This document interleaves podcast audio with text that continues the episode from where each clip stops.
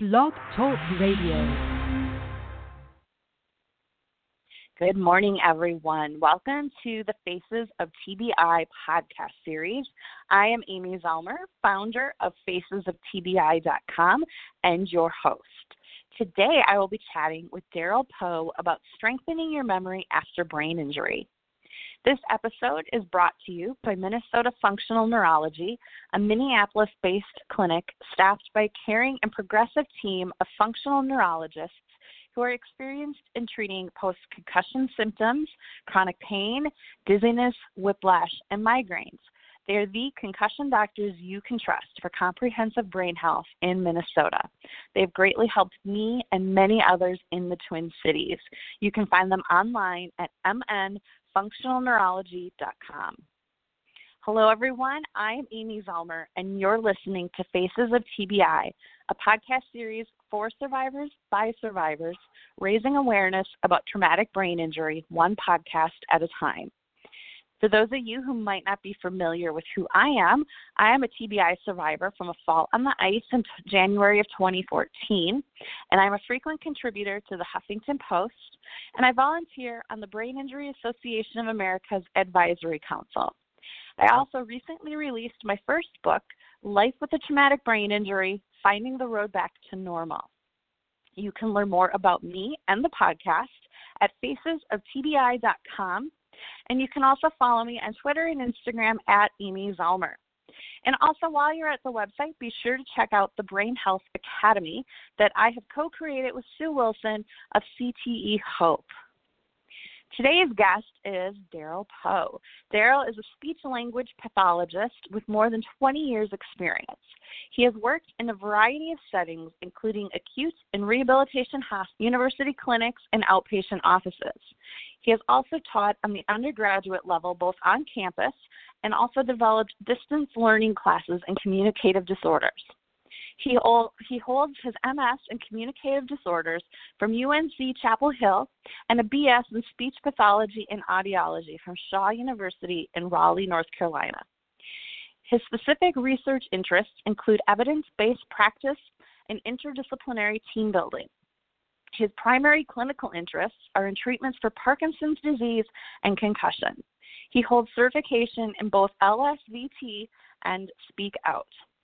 Health South is one of the nation's largest providers of post acute healthcare services, offering both facility based and home based post acute services in 34 states and Puerto Rico through its network of inpatient rehabilitation hospitals, home health agencies, and hospice agencies. So, Darryl, welcome to the show. Thank you for being here this morning. Oh, thank you for having me. I am very excited to talk about strengthening the memory today because I know that is a huge problem um, for anyone who has gone through a traumatic brain injury. I know I still struggle with it three and a half years out. So I'm really excited to have you here. And I would love to have you share with our listeners how you kind of got into working with brain injury patients. Well, um, I started perhaps about maybe a little over 10 years ago when I was doing some per diem work over at Bryn Mawr Rehab Hospital. Um, they have a separate floor for their TBI patients. And uh, again, I, I'm still there now, but I've gotten my initial sort of experience in that setting. Um, in addition, I'd also done some outpatient work as well. And uh, it started there, and uh, I've been working on it ever since. Yeah, and it's got to be reward. I'm sure it's frustrating work because I think sometimes it's very slow improvement, but it has to be really rewarding work as well when you're helping people um, who are overcoming a brain injury. Uh, it really is. It really is. I've seen so many. I've seen so much good progress, both on the long-term acute care hospital setting and in the short term rehab setting, which where we are. So today we're talking about strengthening the memory, and you know, as I as I said earlier, I still struggle with my memory. Um, it's definitely improved um, over the last mm-hmm. three and a half years, but my first year after my short term memory was like non existent. I mean, mm-hmm. I can't even explain the black hole. like I would okay. pull up Google to, you know, try and look something up and by the time Google loaded I'd be like, what the heck was I going to look for? And it was so yeah. frustrating, you know. And and people say things to you like, oh, I forget things like that too. I do that all the time. And it's like, no, no, no. This is so different because it's like gone. You know, like we've all had those brain farts before our brain injury, and like it's yeah. it's a very different feeling because you'll eventually remember what it was. Where with brain yeah. injury, it's like gone. Um, so you know I, i'm really interested to hear what you have to say and how you work with some of your patients. Okay. So oh i'll start. Um first yeah, of all i have to say i've been start. oh um first of all i'll say i've been very lucky in that i've been able to work with really really dynamic groups of therapists especially my occupational therapist friends um, I'll be very honest with you. When I started, I had a literally a one-track mind with respect to working with individuals with TBI, which was sort of watch the behaviors and work on speech and language sorts of issues. But that changed about nine years ago when I worked with this one occupational therapist who was actual who was actually a vision therapist as well, and she taught me a lot about how not so much to look at patients in that sort of really limited way, but to sort of look at the whole patient and not just to look at the speech and language, but to also look at the vision and look at the sensory sorts of things mm-hmm. that patients bring to us. And ever since I've worked with her, my whole view of what I do, not just with my TBI patients, with all of my patients, has, has changed dramatically. So, one of my philosophies is I can't work on someone's memory until I see where their vision is until I see where what they're doing on a sensory on a sensory level. Once I'm able to get that, then I can pretty much use their skills to sort of help them with their memory. So I tend to start rather instead of starting at the speech and language part, I'll start at the vision part and the hearing part, and maybe even the sensory part. So, Darryl, I have a quick question. Um, sure. I have heard, and I don't remember the exact statistic. I'm going to kind of make up a number mm-hmm. here, but I've heard that you know, so when people have a brain injury, oftentimes their mm-hmm. vision mm-hmm. and vestibular system's impaired, and I know that was definitely yes. my case. Um, and yes. I've heard that our memory is like 80% visual. So if your visual system's off, then it then it only naturally makes sense that our memory would be off. Um, do you have any more, you know, information on that that you would want to share? Have you have you heard that as well? I have not heard that stated specifically, but this is what I this is what I tell all of my patients. I tell them, with all due respect, if you can't pay attention to it, you're not going to remember it. If you can't smell it, you can't remember it. If you can't see it, you can't remember it. If you can't mm-hmm. hear it, you can't remember it. So, starting there, that's where I start. I and I never looked at vision before. But now I look at vision with all of my patients. And even the subtlest thing, the subtlest sort of um, inattention to one side will impact how folks are able to process things and will definitely impact their yeah yeah and and i know another thing that i was told when i did finally start doing rehabilitation um mm-hmm. So I felt like I was a little bit like ADD, like I couldn't focus, I couldn't concentrate, yes. I was all over the place, yes. I couldn't multitask, you know, it was like, yes. oh, squirrel. Um and I was told that that was, you know, the the cognitive processing had been damaged, so to speak, and because yes. the cognitive processing speed you know like you might be still on that first or you might be on the third sentence of your paragraph but i was still trying mm-hmm. to process the first sentence so then i would you know naturally you just kind of lose interest can't keep up with the conversation and once somebody explained that to me it was like mm-hmm. oh like it's not yes. as scary and freaky once you understand the inner workings of what's going on um and it sounds like that's kind of what you go over with your patients um and that helps make the journey a little less frightening.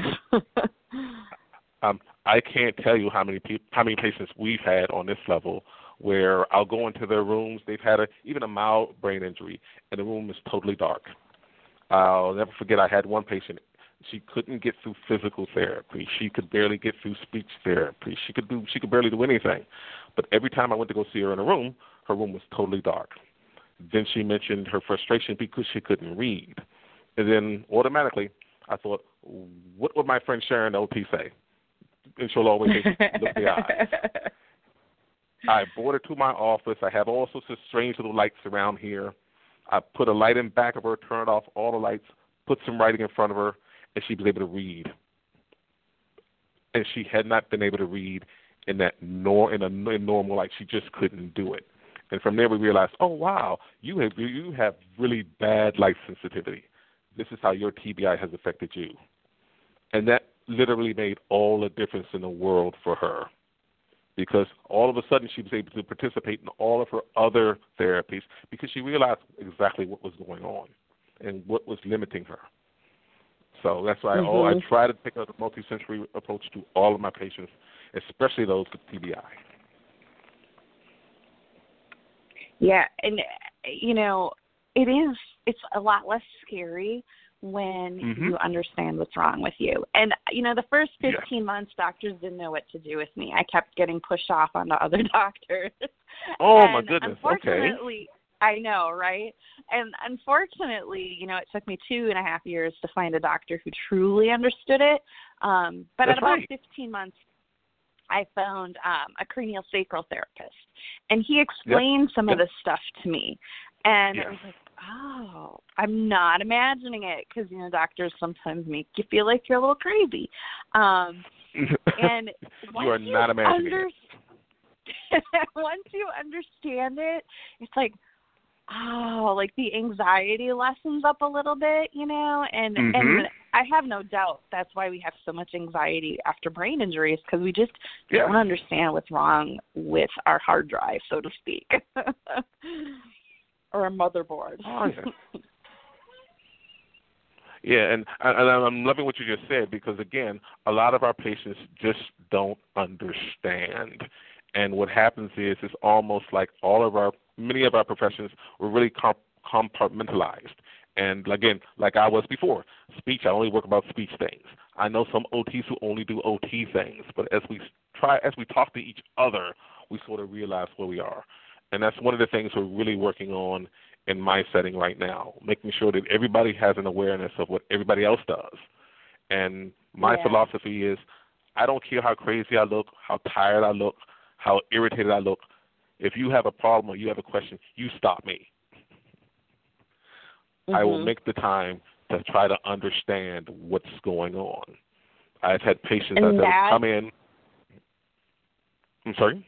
Oh, I was going to say that is the sign of a wonderful therapist or doctor. so thank you.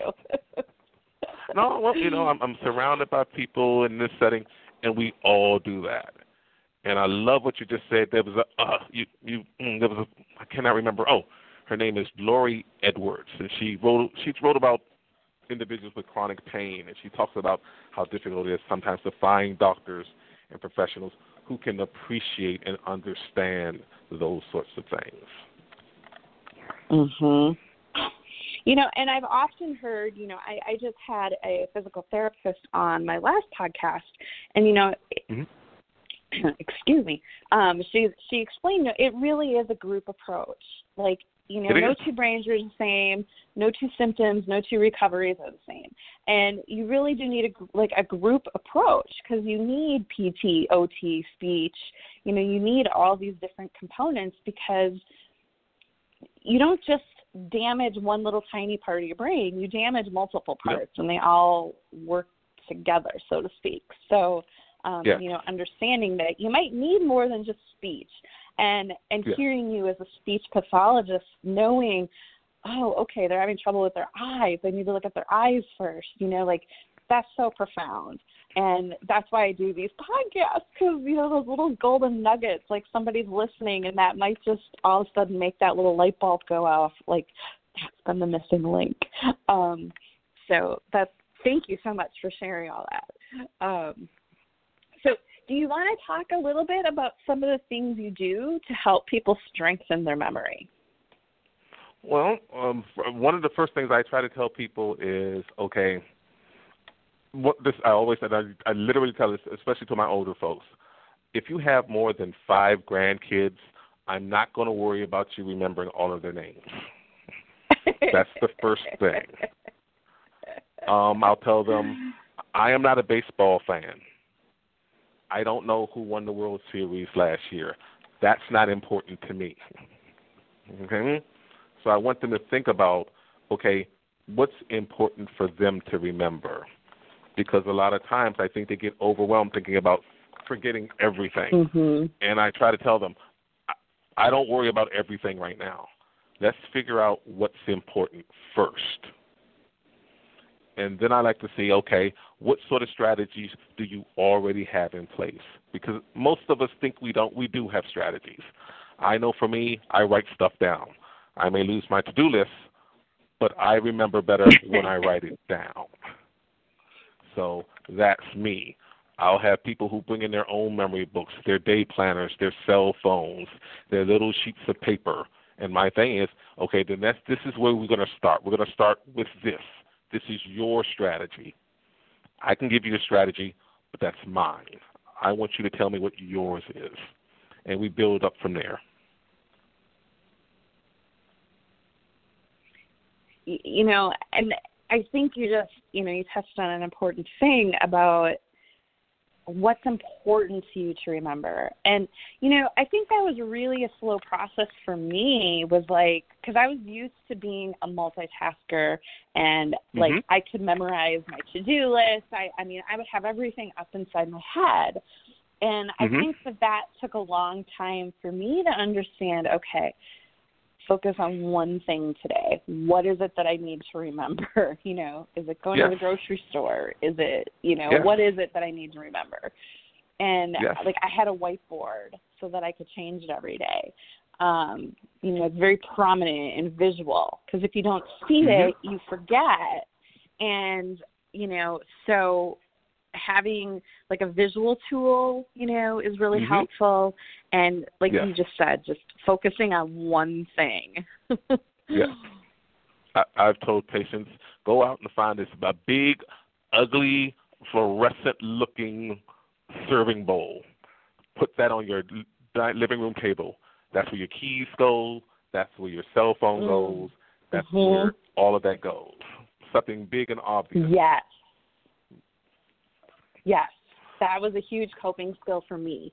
Like my purse goes on this hook, my keys go on this hook, my coat goes on mm-hmm. this hook. And mm-hmm. if my keys were accidentally left in my pocket and I didn't put them back up on that hook, I might spend two hours staring at my house looking for them only to realize they were in my pocket. yeah. It's like so frustrating. Um, I, I can imagine. Yeah, those, those simple coping skills are so so helpful yeah. and having a routine too i found having yeah. you know like a very specific routine especially in the morning because for me it took mm-hmm. me a while to wake up every morning you know like that kind of yeah. groggy thing going on um and so having a routine yeah Yes, I've I've often told patients, especially when they're preparing to go home, and it's like I try to tell them, look, I can write whatever you need for me to write, to sort of help you decide when it's it's best for you to go back to work, for example. My thing is I may have a I may have a date in my head, but I try to make sure I let my patients sort of figure out when they think they're able to go back.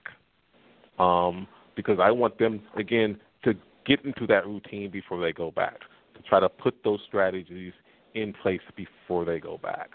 I want them to be able to sort of make sure they have all of the outpatient services that they need. I want I want them to know that they're I want them to actually be going to them and doing all those things before they go back to work. And I try to mm-hmm. let them know that it's important to important to sort of plan your schedule months before you go back to work. Yeah, and you know, it sounds like you're setting them up for success, and that's you know that's so important because you know oftentimes I felt like I was just constantly failing. You know, like I said, especially mm-hmm. those first 15 months, it was like, ugh, you know, like I, I talk about how. So I, I was a photographer. I was self-employed, running my own business, and oh, I would gosh. wake up in the morning and look at my calendar and be like, okay, I have a session at 11, and then I have to leave for my doctor's appointment at 1. But then I'd have mm-hmm. to have alerts in my phone, like yeah. 30, 15, 10, and 5 minutes, because literally that alert would go off. Oh, I have a session in a half hour. That's right. 15 minutes. Oh, gosh, I better get ready for my session. You know, 5 minutes. Oh, I better get out of my pajamas. You know, like mm-hmm. like there's like this total lack of like you lose like a sense of time and I, I i don't know how else to explain that. You lose a sense of time and you lose a sense of organization but what i again one another thing i would really like to tell patients is that a lot of times we really think we have all of these things in our head all the time. I don't think that we do. We we have little things that we have to sort of cue us all along. Um I have I, I have a huge watch I wear, huge square watch.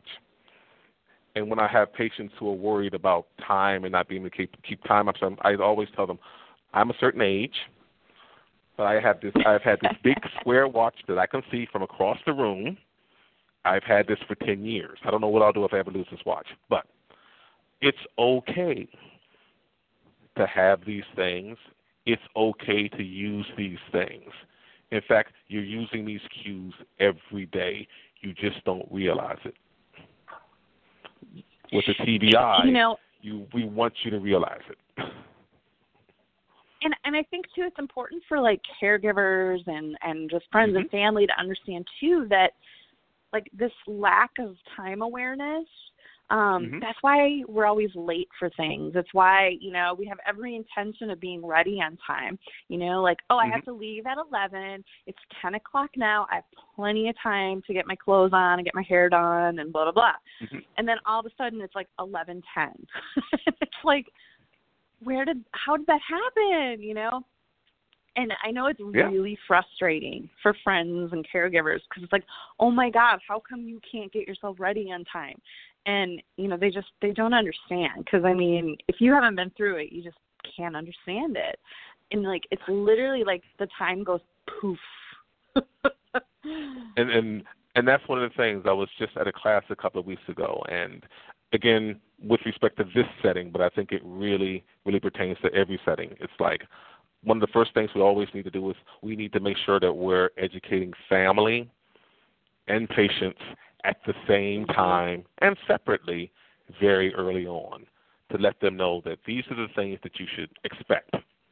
Um, again, I always use this. As, I, I like anecdotes, so I always use this one. Uh, let's say, for example, I have a male patient, and I'll say, "Well, this is how you have to think about memory. Sometimes, your wife sends you to the grocery store. If it's three items, she'll expect you to remember them. If it's more than three items, she'll write you a list, and that's okay." Mhm. I don't know if I could have remembered three items.